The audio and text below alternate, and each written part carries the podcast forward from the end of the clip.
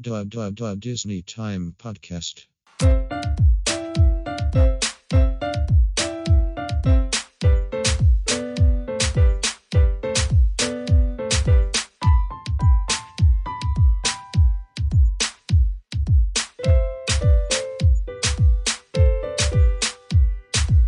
Hello, everybody, and welcome to the Disney Time Podcast. I'm your host, Micah, and joining me today is my co host, Rissa. Hello. How's it going today, Rissa? Well, I'm doing well. All right, cool. So, uh, do you remember back in November of 2018? It was November 5 when we released this episode, episode 16, Growing Up Disney Fans. You remember recording that? Yeah, I do. All right, so um, we're gonna start another series. You and I are gonna do a series on uh, growing up Disney, and uh, first we're gonna focus on the movies, uh, since the you know movies were a big part of our childhood, and then we'll talk about other things like Disney Channel, video games, Disney fashion, pin trading, Disney vacations. Uh, but first, we'll start off with the movies that influenced us as Disney fans growing up.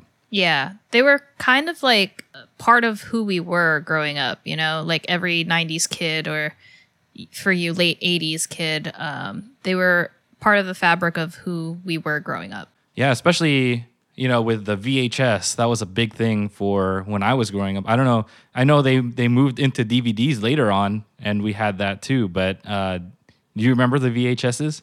Um, yeah, we had a bunch of the VHSs too. I'm not sure if we ever had the some of the Black Diamond ones. Um, we definitely had re-releases from the vault. Yes, I, I recall that too. So, um, so the first set of movies we're gonna look at are the classic animated movies. So this period is gonna start with Snow White, which was the first full-length feature film in 1937, and then it's gonna end with The Rescuers in 1977 because after that it was the Dark Ages. All right, so um, you ready to take a look at you know how these movies impacted us as kids? Yeah, let's do it. All right, so I just mentioned Snow White and the Seven Dwarfs. Uh, we did go over that in um, our other series, right? Yeah, the Disneyfication series. Yeah, so I mean, if you guys want to go back to that episode, check it out, listen to what we have to say about, you know, the source material versus the animated movie. But we're going to be talking about how it affected us as kids. Uh, so we did have the VHS of this. We did. And and we did watch it. So um, do you like how young were you when you watched it?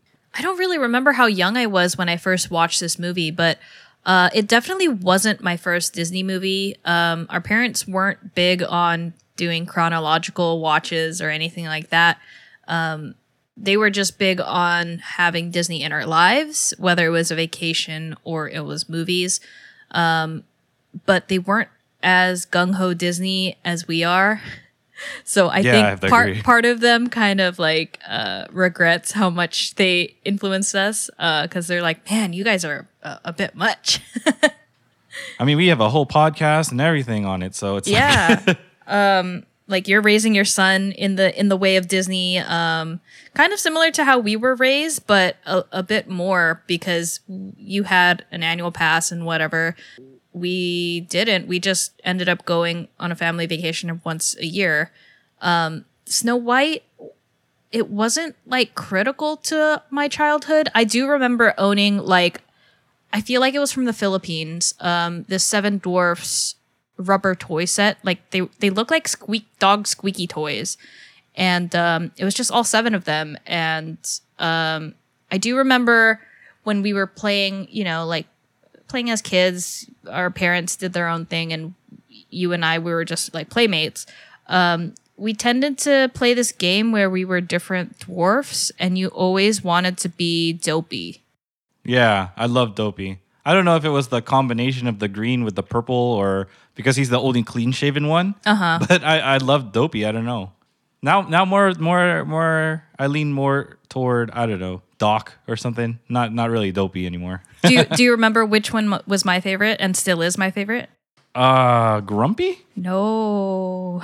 Which one is it? Sl- Sleepy? Doc, Ah, Doc. Doc. Okay, it's yeah, Doc. Okay. Doc has always been my favorite. Um, it kind of matches my personality, I think. Um, him being the leader uh, and, Right, and right, whatever, exactly. and being super intelligent. So yeah, he he was kind of the one that I always uh, connected with. I seem to recall, yeah. So I do remember that squeaky toy set. I, I think it really was from the Philippines because I I remember there were some stuffed toy uh, dwarves that we had too, and I remember them from the Philippines. Yeah. like they were like dirty. Yeah, You remember those? They were they were I like do.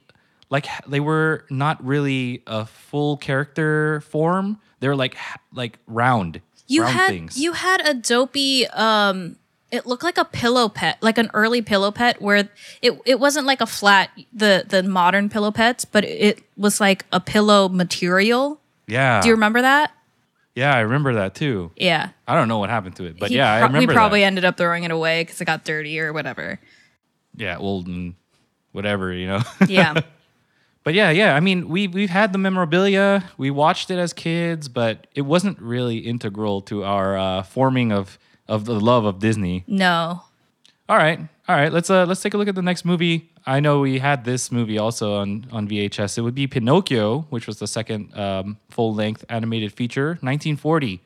Uh, so, what do you remember about growing up with that movie or Pinocchio? My most distinctive memory about Pinocchio was actually our cousin. Um, since we lived in a multi generational household uh, in the Bay Area, when our families started immigrating over, our cousins or our aunts and uh, ended up staying with us. Our cousin, he was kind of um, I don't want to say klutz, but he had a a streak of bad luck with breaking things. And he was babysitting us and uh, we wanted to watch pinocchio for whatever reason. And he put it into the i don't remember if he actually tried it in the vcr or if he used the rewinding thing but it got stuck and he tried pulling it out and it just like uh, wrecked the, the vhs I remember that it got stuck in the rewinder. I remember Yeah. that rewinder was like that one was uh, was kind of uh, touchy, you know, like you have to put it in a certain way, otherwise it will break stuff. yeah i don't even remember what year it was it was probably early 90s um maybe 94 95 but yeah i i do remember that was the the vhs that got broken and i was really upset because i really wanted to watch pinocchio for some, for some reason But I mean, in terms of childhood, did did you do you have any like fond memories of Pinocchio? Or I mean, because I remember I remember Pinocchio's Village Haus. That's what I remember about Pinocchio. yeah no yeah that's my fond my fond memories from childhood is uh fantasyland and we have a lot of pictures that you know at nighttime that's where we would eat dinner um i don't know why maybe it was the ambiance and the lighting and whatever but um that's where we would eat when we were on vacations I love that place. Now that it's Red Rose Tavern, it's just like, uh, it's okay. it's okay But I I miss Pinocchio. I do. I do too. Um, I mean, it the the land needs to to be able to grow and change. So they they probably took a survey and people really loved Red Rose and they kept it. I think that's exactly what happened. They were surveying people and they said, "What did you think of Red Rose?" And then everybody said, "We love it," so they kept it. Yeah. The the flip side of that is they didn't ask what did you think of Red Rose replacing Village Haus. You know. Exactly. So, but it's okay. Um, they're comparable, and it still feels the same. It's just all of the things are covered. So I feel like they should, while Disneyland's closed right now, they should probably like fix it Like full on, full on. it Yeah, instead of having like drapery covering the paintings. Like if you're gonna do it, just do it. just paint paint over it or like replace the painting with a new one or something. right? Yeah. Take your pictures so it can go in the archive, and then just paint over it. Yeah, yeah. Just do it. All right. So another thing is, you know, the the opening for a lot of these movies, especially for the VHS, is it's the "When You Wish Upon a Star," right? Yeah. Mm-hmm. That's another thing. It's like iconic for me from Pinocchio. Yeah. Uh, Jiminy Cricket was probably my favorite sidekick growing up. Oh, yeah? before before we started like watching the Renaissance movies, but we'll touch on that later on. But yeah, I think Jiminy Cricket just because he was such a pure character, um, I really liked him. Yeah, he was great. He was a really good sidekick. And I was just like, wow, they took a a bum cricket and made him into uh, Yeah. the conscience. It, it it's it's interesting how um, Disney could take you know throwaway characters and turn them into something great. Um, it's same the same thing with their heroes archetypes. Um, so I really liked Jiminy Cricket as a character, and I feel like it was it was part of my upbringing where you know how we've talked I don't know if we talked about it on the podcast but when I when we were growing up and I knew I did something wrong our parents didn't have to like scold me or anything I would put myself in the corner and I feel like it was that influence of having my own conscience and understanding what a conscience was thanks to to Jiminy Cricket Thanks, Jiminy. yeah thanks it's like you, you're self self punishing, you know. yeah you know it was it was my childhood version of um, having the devil and the angel on my on my shoulders i had a There you cricket have it. i had a cricket Pinocchio. All right, so uh, the next movie that was a classic that we have here is Fantasia, same year as Pinocchio, released 1940. Um, so we did have this on VHS, and um, what did you think every time you watched this? For me, it's just like I I felt like it was a mixed bag because there you know there's different scenes, so Yeah. it's like it's not really cohesive. the crazy thing about fantasia is i have this crazy crazy memory. Um, it was uh, one year of a thanksgiving. Um, our parents before we had any big family dinners they would make us take a nap so we could last you know the whole night. And um, i remember taking a nap and having this trippy dream. Um, i we probably watched fantasia like a day or two before and i had this trippy dream of like dancing hippopotamuses hippopotami and um, like it was a very vivid like colorful dream and i was going through the different scenes and i feel like it was a recurring dream because i i remember it. Um but yeah that's how sticking it is in my in my mind because our grandma used to put help put me to sleep by playing uh, a lot of classical music. So uh, my mind just related classical music to fantasia and then i would have these weird trippy dreams. Yeah, like the you know like the Bach fugue where he goes "Da-na-na. Mm-hmm. right. That's just like every time I hear that, like I I've been listening to Bach, right, and then I hear that and I'm like I just remember Fantasia. Mm-hmm. yeah. So for me, you know, it's like the night on Bald Mountain scene. It gave me nightmares. Oh yeah, It's- definitely Chernobog and his dancing Oh, demons. Um, I definitely loved my favorite uh, scene from Fantasia is probably the Sorcerer Mickey part. Um, just because Right. it, it's Mickey Mouse, you know. Yeah, he's the most relatable of all the characters there. And then you see him like he's Yensid's apprentice, and then he's like told not to do this stuff, and then dun, dun, dun, you know. Yep. So yeah, um, I mean, it's it obviously inspired Fantasmic, right? And it's just like when you first watch Fantasmic, you're like, oh, I remember Sorcerer Mickey, and it's like dreams and all this stuff. It's really cool. I, I like that part. I, I really liked Fantasia because it um it helped children understand like how music has can e- emote in different ways. It's still how I kind of uh listen to music. If I close my eyes sometimes when I'm listening to like jazz or classical music or sometimes even hip hop or or whatever, um I can see color and I can see like I don't know if it's because we grew up during a time where music videos were a thing. Like every channel had their own music video block. And uh yeah, I I just remember that's how I listen to music now. It's just I hear a, a piece and I can see color and I can see diff- the movement of the notes and um yeah, Fantasia had some weird psychedelic effect on my mind.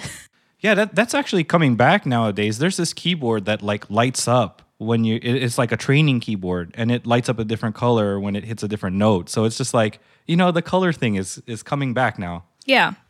Cause I, I, I remember um I don't know if we'll ever touch on this, but Fantasia 2000, uh, where they do Rhapsody in Blue and they animate this in in this style that is it's all blue, but it's it's a jazzy piece.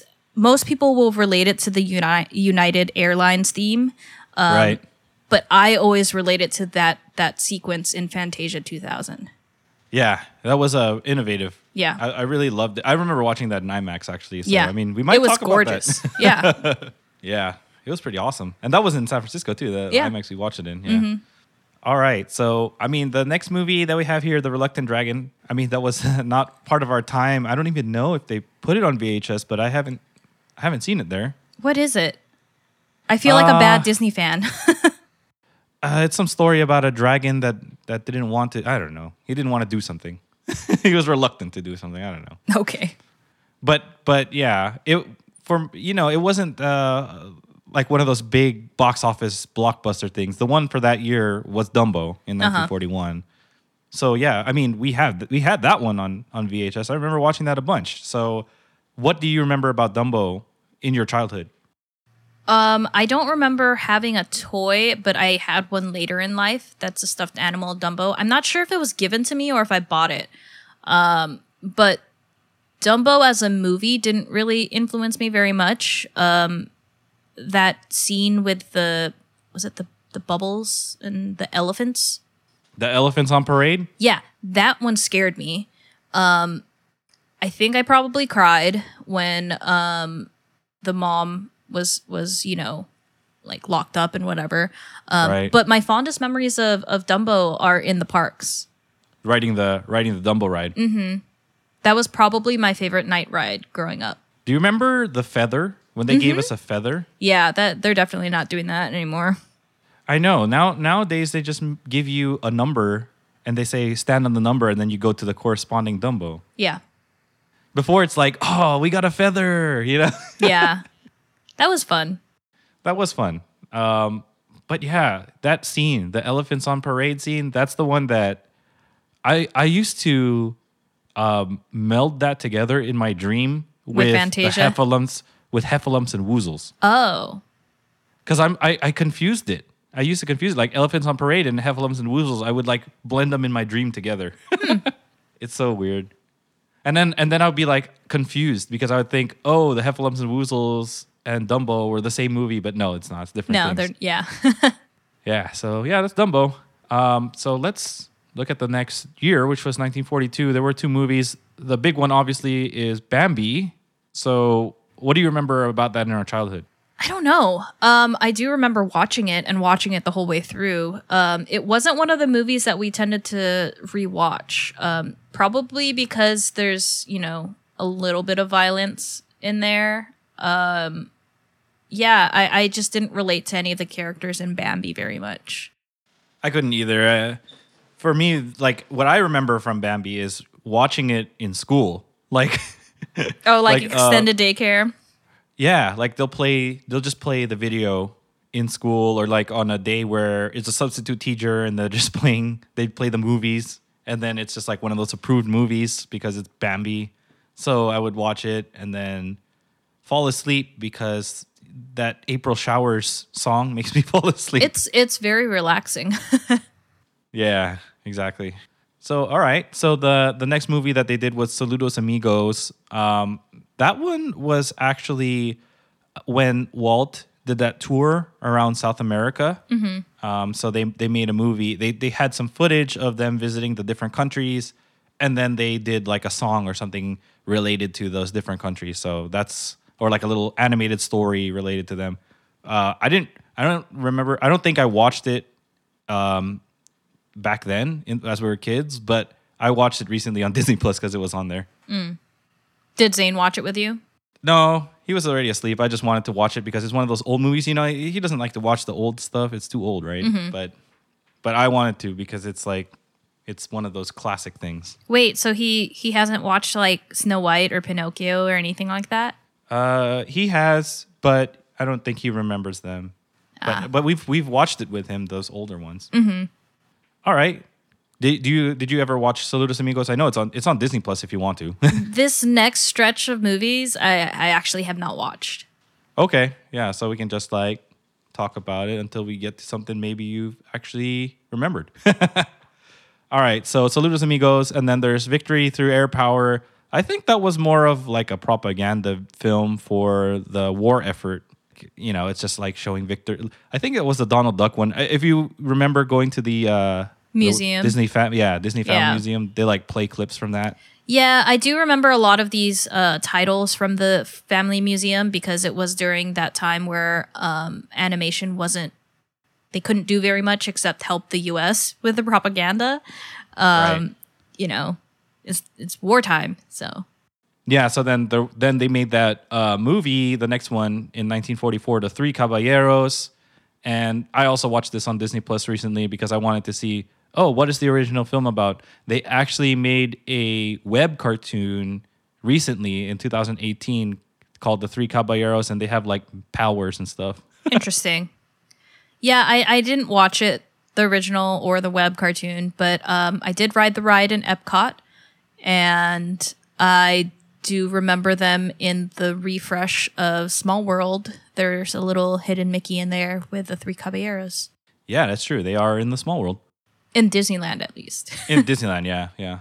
All right, so then there's uh, in 1946 they did Make Mine Music, and then their big feature from then was Song of the South. Um, I think I handed you a copy of this on DVD. You I did. I just well. haven't like watched it. yeah, I haven't um like gotten the courage to watch it. Um it's kind of a I feel like we we watched it before, like a long time ago. I feel like we might have owned the VHS. I don't remember because I or it was like a sing-along version of um because I remember watching the sequence of Zippity Doo Dah on VHS. that was that was a sing along. Do you remember the Disney sing alongs where they where it has like the da, na, na, na, na, na, you know that part uh, at the beginning? I don't Yeah. know. So they have this sing along where there's a bouncing ball and it like Uh-huh, follows the bouncing ball. Yeah, that's probably where you remember Zippity Doo Dah because that's that's what I remember from that. Okay. Yeah, so I've seen that sequence and that's it. Right, and that's probably the best sequence in the whole movie because I watched it. You Mm-hmm. know, because I have I gave you a copy of the DVD. I have one too, but I watched it and it's like. I, I wanted to just fast forward through everything until it got to Zippity Doo Dah because that's like the best scene in the movie. Yeah. Yeah. It's it's kind of um probably really hard to watch with us um you know Yeah, growing nowadays up growing yeah. up and, and during this time and and knowing uh how wrong it is. So about the antebellum South and all that. Yeah, Yeah. yeah, so I kind of I'm kind of in the camp of yeah, go ahead change Splash Mountain. Speaking of Splash Mountain, that's probably the memory you remember from this movie, right? Oh yeah, the Zippity Doo Dah and um all of the the different music that's incorporated throughout Splash Mountain. Yeah, like laughing place. Everybody has a laughing place, right? Mm-hmm. But it's kind of funny because, you know, a lot of that movie, Song of the South, doesn't really have uh, the animated characters in it. It's just a lot of Uncle Remus telling the story. And Yeah. then it doesn't really follow the ride. It's like the ride is, is different, it's a separate entity, you know? It is um, because uh, the ride they took the characters from um, America Sings. Is, isn't that right? Yeah, they did. Yeah. So yeah, that they, they just wanted to reuse them, but I, I don't know why they chose Song of the South. They could have done another movie. They could have. All right. So um, yeah, so then there's more that you probably haven't seen, like Fun and Fancy Free um, and Melody Time. They were really into you know using music and musical scores to go along with their animation. It was it was pretty innovative at that time period.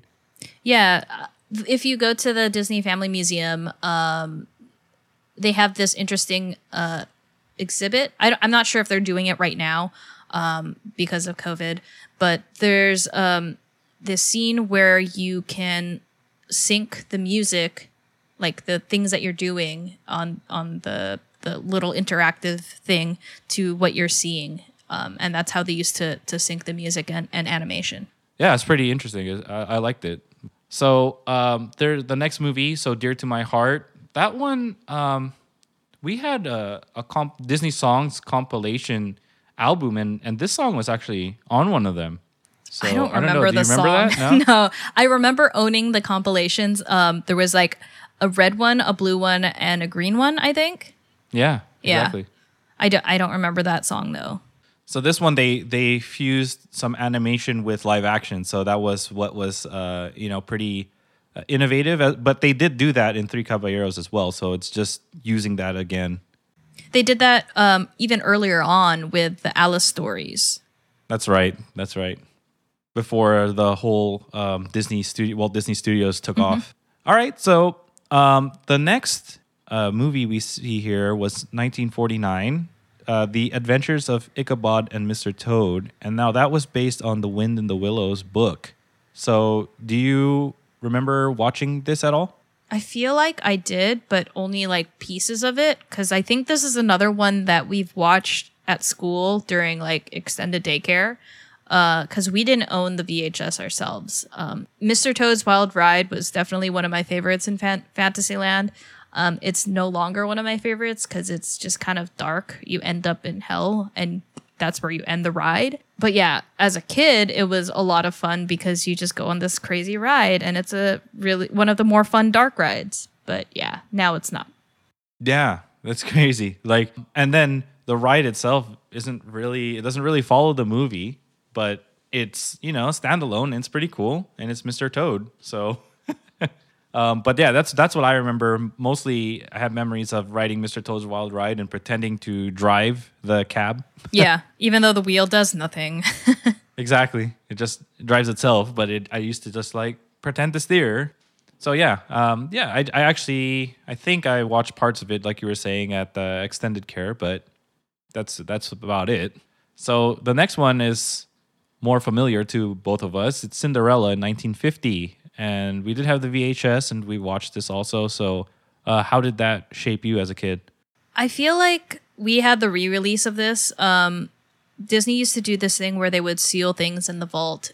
Uh, I don't know if they're doing that anymore, but it they always made it a really really big deal when something was coming out of the vault, and it was a really great marketing tool for for Disney because I remember asking her parents, you know, to to get the special edition or whatever the re-release. And and um, I think I when they did the vault drops they also had other merch releasing. So like um, different like costumes and like barbies and whatever. So i think i owned a barbie of cinderella. And um, i mean i don't remember ever playing cinderella but i played with my barbie. And that's pretty much it. Wow. Yeah. So I mean, for for me, I do remember those re-releases, and it was like a big deal because once it goes in the vault, you don't know when they're gonna come out with another version, right? yeah And so I I actually bought the Blu-ray when they came out with that Diamond edition. oh you did I did. So I own the I own the Blu-ray for Cinderella. Actually, I started. I it was like back in college when they started releasing all these Blu-rays, Diamond Edition ones, and I was Yeah. like, "Ooh, I want them!" So I started collecting them too. yeah i remember i remember they also did um aladdin so yeah, and they and they also did Lion King, so I have that too. yeah but they haven't resealed the vault Right, exactly. So it's like, what's the point? marketing Other than to give them money, right? yeah Yeah, they're smart. They know what they're doing. And um, for for you know, Disney's so smart that they're the only like Blu-rays that never go on sale during Black Friday or any like different things. They hold their value for whatever reason, Because it's Disney, I guess. I guess. But now everything's on on Disney Plus. Do you still need to buy everything? Well, they do have this like points system. If you buy the Blu-ray or the DVD, they have a little code, and then you go to the rewards thing, and you can put it in and get some rewards points. Hmm. So I mean, they don't have that with Disney Plus, but if you buy a Blu-ray or DVD, you get some points. Yeah, but do you ever use them? Do you ever gather enough points to actually use them before they expire? No, I I have like hundred points accumulated, but it can't really buy anything, right? Yep. So it's like it's pretty much useless. All right. So after Cinderella in 1951, they came out with Alice in Wonderland. So how did that shape you, influence you? I don't really think that the movie itself influenced me, uh, but I do remember reading the actual book because I had a whole bunch of like quote unquote classic books that I read through when we were going on a trip to New York. And then afterwards, I decided to like compare the Disney movie to it. I mean, there's only so much a, a young kid can do to compare these things, but um, clearly Disney had their own departures from from the book, and we'll probably eventually talk about that in our other series. But yeah, the the movie itself didn't influence me m- as much as the rides did in Disneyland. So the two rides, Alice in Wonderland ride and the teacups. Right. So I mean, uh, what did you what did you think about those those rides in comparison to like you know the, this movie itself? I mean, they're the Alice in Wonderland ride kind of follows the movie, so it, it follows it pretty well too, especially with the refresh that they had recently. Um, Right. They had different additions and, and different uh, projection mapping. That's really cool that they added. But yeah, it's it's one of the more unique dark rides because you get to go outside as well as the indoor feel with all of the the nice painting scenes, um, and it gives you that kind of 360 feel. And you get to travel in a caterpillar. Who doesn't want to do that? Yeah, and it's the caterpillar, you know. Yeah.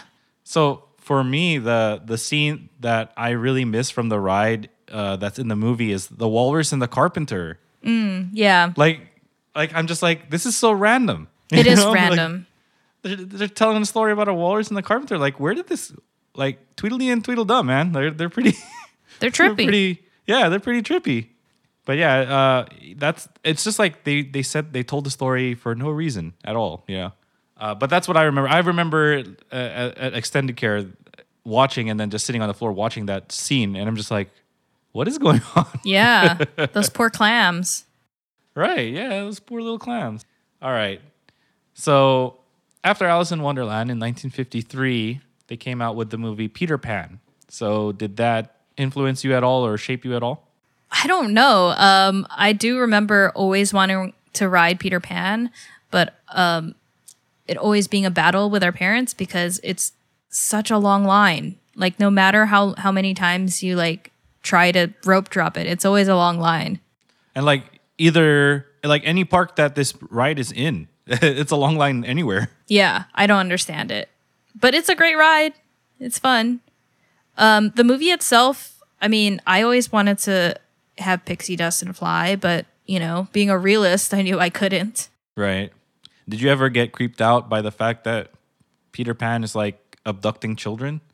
No, um, I feel like the the movie that more influenced my childhood than Peter Pan was Hook. Oh yeah. Oh yeah. I love that movie. Yeah. What what um I mean I, I know it's not Disney, but what did you uh like about Hook? Um, it's just that aspect of because I, I I had already watched Peter Pan, so I knew you know who Peter was. Um, the fact that it revisited his story, you know, and s- what happened after, kind of thing. Right, right. All right. Um so yeah, I mean And Robin I like Williams, you know. Dante Basco in there. Yeah, know? Rufio. Rufio. All right. So after uh, after Peter Pan in 1955, they came out with Lady and the Tramp. So do you have any memories of this movie growing up?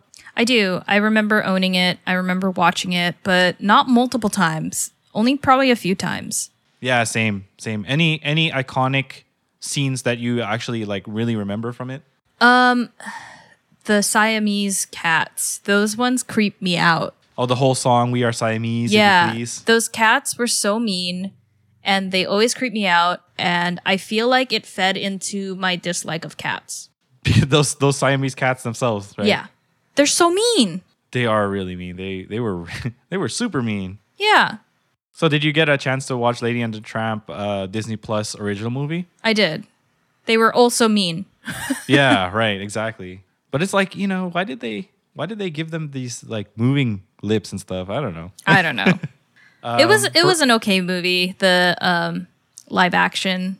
For me the uh the the scene I remember is that Bella Notte song. And oh yeah, the- I mean that's classic. yeah, at Tony's and it, you know, outside in the alleyway. That's that's like the iconic thing. And I think everybody remembers that one. Well, yeah, it's like in all Disney uh, propaganda, I suppose. Like um, when when you have like something romantic, that's the scene that they like promote. Oh, definitely. It's in. World of Color and everything, you know. That is the scene. All right. So next movie that they came out with in 1959 was Sleeping Beauty. So how was this iconic to you, or how did it like influence you at all? I feel like this was one of the movies that fed into my unrealistic expectation of Prince Charming because of Prince Philip. You know, this is the first prince that actually talks a lot and he has more lines than the princess and he's like this um gallivant, you know, kind of hero that saves the the princess that's a damsel in distress. Um, we talked about it in the Disneyfication, and it it did kind of skew my perception of you know masculinity and whatnot. Um, it definitely was the precursor to like Little Mermaid for me.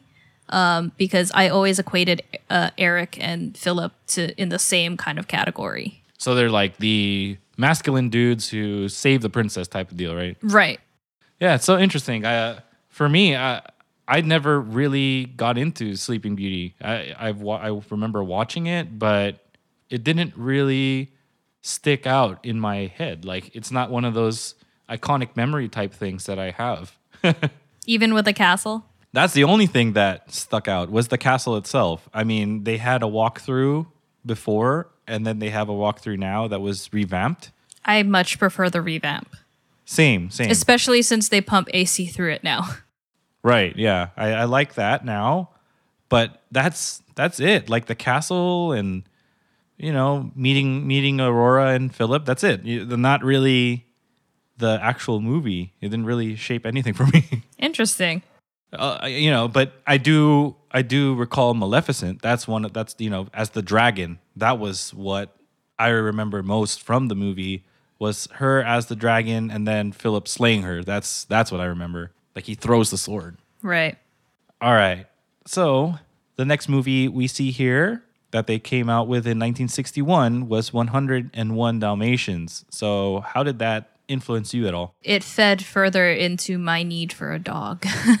Oh, if you if you recall uh growing up every birthday, every Christmas, every big whatever, I was always asking dad to that I wanted a dog.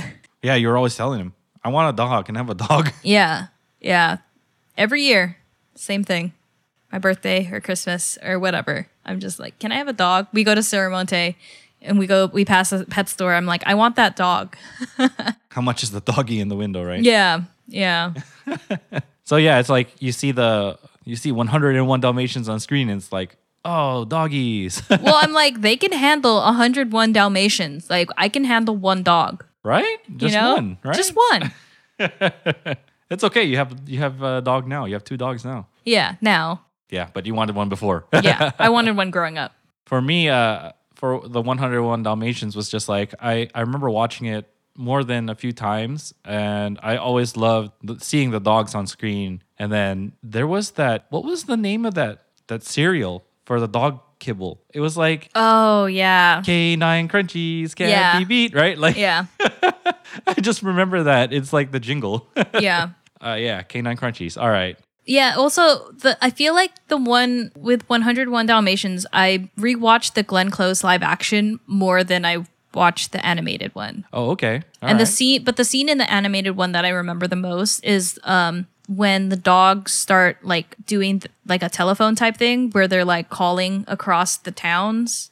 Oh, right. Yeah. Yeah. The, to spread the word about the dogs that are missing. Yeah, that's what I remember the most. That was pretty. That's a pretty good scene too. All right. Oh, uh, what about what about the the music from that? Like the Cruella de Vil. Is that is that something that really resonated with you? I mean, you know how I feel about jazz. I love it, but no, it didn't. It didn't feed into my to anything really. Oh wow. Interesting. Yeah, surprisingly. That is a bit surprising. All right. So the next movie they came out with in 1963 was The Sword in the Stone. Did you uh, remember watching this at all as a kid? Nope.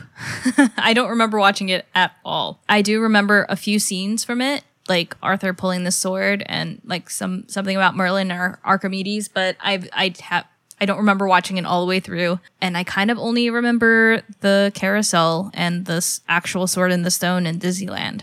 Wow.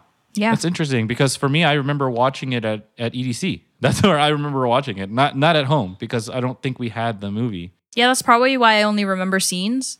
Oh, 'Cause- right, right. Because like when you get into the the daycare, it's like they had already started it or they Yeah. continued it from a day that you were not there or something. Yeah, or I'm like doing homework while I'm watching. Right, sort or doing something else, Yeah. playing something else, or you don't remember. Right? That's why I only remember like clips of it. I don't remember watching it the whole way through, like in one sitting. They really played a lot of um like interesting Disney movies and like Chitty Chitty Bang Bang and Yeah, I do remember watching that a lot.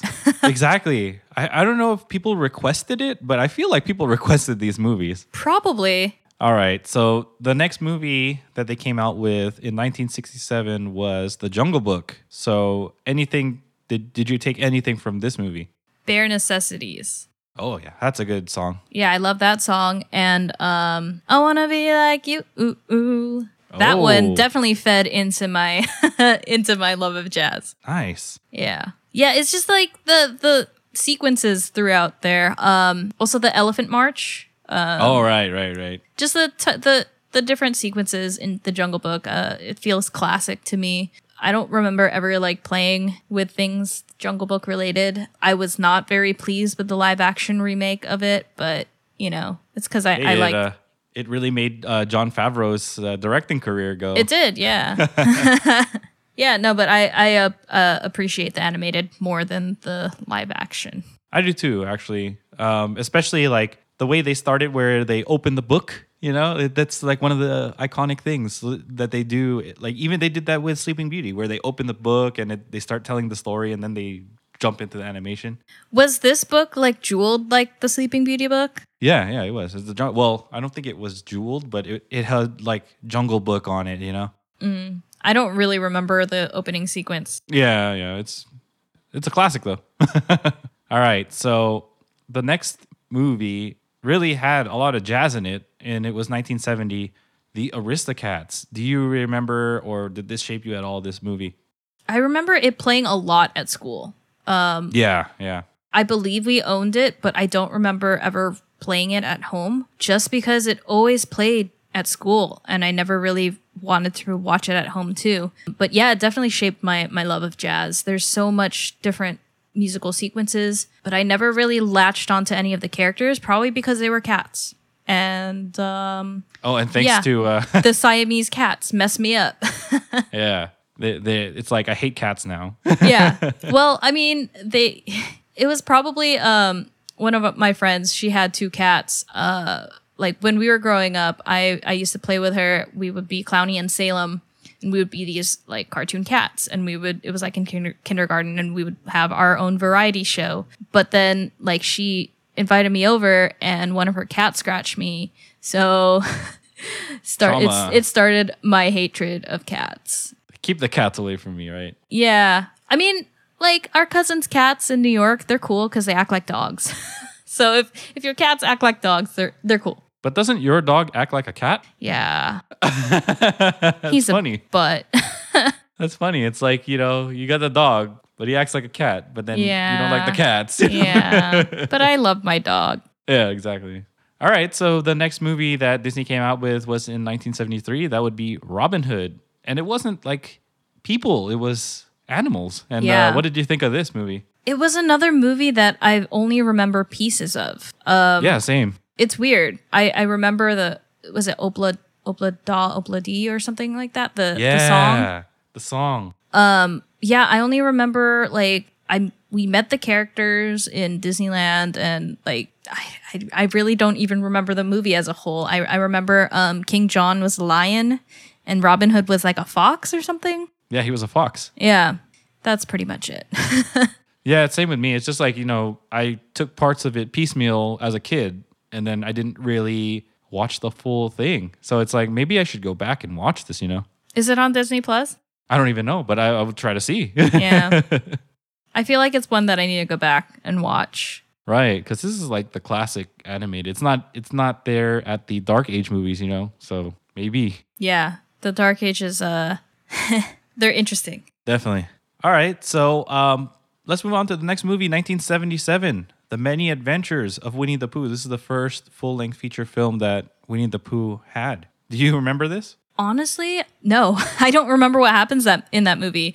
Um, I remember just owning a lot of stuffed toys and owning a lot of uh, different uh, merchandise related to Winnie the Pooh, but it was probably more related to the animated series. I think you're right because they had that um, Winnie the Pooh the animated series on the Disney Channel, and it was something that I remember watching a lot as a kid. Yeah, and and I had the books um, uh, by what's his name, A. A. Milne. Yes. Yeah. Yes. Yeah, we had I had a book set that had like the map and everything of the Hundred Acre Wood, and yeah, that's what I remember from Winnie the Pooh. Not really this movie. And it's they always like create a new movie with different different settings or like different stories for Pooh and and friends. Um, so it's just like you know, it's another another one of those things. They'll just invent something, you know.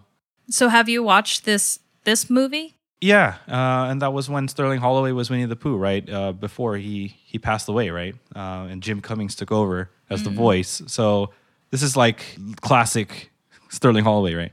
I don't know. Jim Cummings was always my Pooh Bear, so I don't. I, I know, I know. Jim Cummings is um, iconic now. Yeah, when he took over, he took over everybody. I mean, he he does Pete too, you know. yeah. So let's uh, look at the final movie on this list, which would be The Rescuers Part One in 1977. Do you remember watching this at all? No, I don't even remember the Rescuers. I I know they're like some agency. Is Yeah, that they're right? mice. They're, they're mice with some. Was it a rescuing agency? I don't even know. Yeah, they yeah they they had to rescue another mouse that w- went missing, right? I don't know. I don't remember watching it. yeah, it's a bit forgettable. So you know, and I mean, I loved the Rescuers Down Under, but that's because they were in Australia, and there's a lot more you know exciting animals in Australia. I still don't remember Rescuers Down Under. I feel like I've watched it. I just don't remember it. we we did have that one, and I watched that one a lot, but the first one was just like a blur for me because I I would this movie and the Great Mouse Detective I kind of like this is the same thing, you know. Oh, is it? No, it's not. It's not because the Rescuers takes uh, place in a more contemporary time period, but the Great Great Mouse Detective is like Sherlock Holmes. yeah, period, but they're right. mice. right, exactly. I mean, the the concept's the same. It's like mice detectives, right? Rescuers are private eyes. So was you know Basil of Baker Street. yeah. But that's the last movie uh, in the uh, classic animated movies period. So, what overall, what did you think of this period in shaping your childhood? I feel like they're scattered throughout our childhood, really. Um, they have like different minor touches in our lives that, you know, shaped who I was as a person. But I feel like they weren't as binding, so to speak, as the Renaissance period. Those were the movies that I remember rewatching over and over and over again. And I feel like it has a has to do with the fact that um, they were catering to our audience then, whereas the classic animated movies were catering to that generation, you know? Um, so it was kind of just like a rite of passage watching these movies from a, a long time ago and seeing if they could um, stand the test of time. And some of them clearly did, and some of them did not. Yeah, it's always interesting to take old generation movies and then show them to the new generation and say, "What did you think?" Right? Because it's like some people, some of the kids will get it, and then some of the kids are just like, "What was that?" You know? Yeah, yeah. I feel like now it's more of a thing to watch when you're older, where you can analyze it because you have that understanding of time and you can like look at it from a lens of that was during that time and you're capturing their culture, you know, during that time and, and the different influences and you can compartmentalize it. Yeah, definitely. So when you're an adult and then you go and watch through these movies again, at least they have something like Disney Plus where we can go back and then find a lot of them mm-hmm. and then say, "Oh, yeah, we'll rewatch this and then see what you know they they were thinking at that time." But Yeah. when you're a kid, it's just like it's probably not going to stick because it's not new. The Yeah. new things for the kids usually stick, and then they're like when they get older, yeah, that's the thing I grew up with, right? Yeah, but I think the thing that really stuck with me the most with these different films and the animation animated films is the animation style. Right. I always held Disney's animation on a pedestal compared to other studios. Yeah, because I remember like even watching movies from our time growing up, we watched different animated ones and it's just like di- this is not a Disney, it doesn't really hold up to it. You can Yeah. see it's sloppy, right? Yeah. It, it looks sloppy, not Yeah. not refined or polished. Yeah, that's something to say for for this classic period, definitely. They had a real pride of work and it's it's evident in every scene. Just never pause a Disney movie because you you can see how smooth their transitions were with with animation, but if you pause a Disney movie, you'll get a weird face on it almost every time since that's part of how they animated when they hand drew. They needed those weird faces. To do a transition, right? Yeah, to make it smooth. Yeah. Uh, and, and they they had that down. So other studios, it's just like where are the defining lines? Sometimes it doesn't. The shape doesn't match. Actually, some Disney movies like are like that too. but especially during the dark period. oh yeah, oh yeah. But they've since fixed it, and it's all good. So yeah, but it, it's amazing rewatching these uh, classic movies, even even though they've like remastered it, so you have cleaner color and whatnot. It had a depth of field that you could definitely appreciate if you appreciate animation. Um, and if you ever have the chance, if you're ever in the Bay Area and it is reopened again, you should check out the Disney Family Museum that we've um, mentioned several times this this episode, uh, because they have um, they explain the technology of how Walt and his animators were able to get that depth of fil- field. oh, you mean the multiplanar camera that Yeah. I- Iwerks invented? Yeah, Yeah. It's huge. That thing It's is huge. huge. Yeah. I mean, nowadays it's really easy with CG, but um, back then they had to get creative and their colors were always on point and you could always see, especially in Snow White, when you're going through that, um, the forest and those trees are passing by you, you feel like you're doing that too. You know, it's not just Snow White. Right, exactly. All right. So yeah, that was um that was the classic animated movies and how it shaped us growing up as Disney fans. So uh anything you want to tell our listeners in closing? yeah um, hopefully you guys find this series interesting. Um, we're getting a little bit personal here uh, but hopefully you get to know us a little bit more and hope you enjoy and you can tell us how disney has influenced your lives. I hope you're staying safe out there and hope to catch you next time.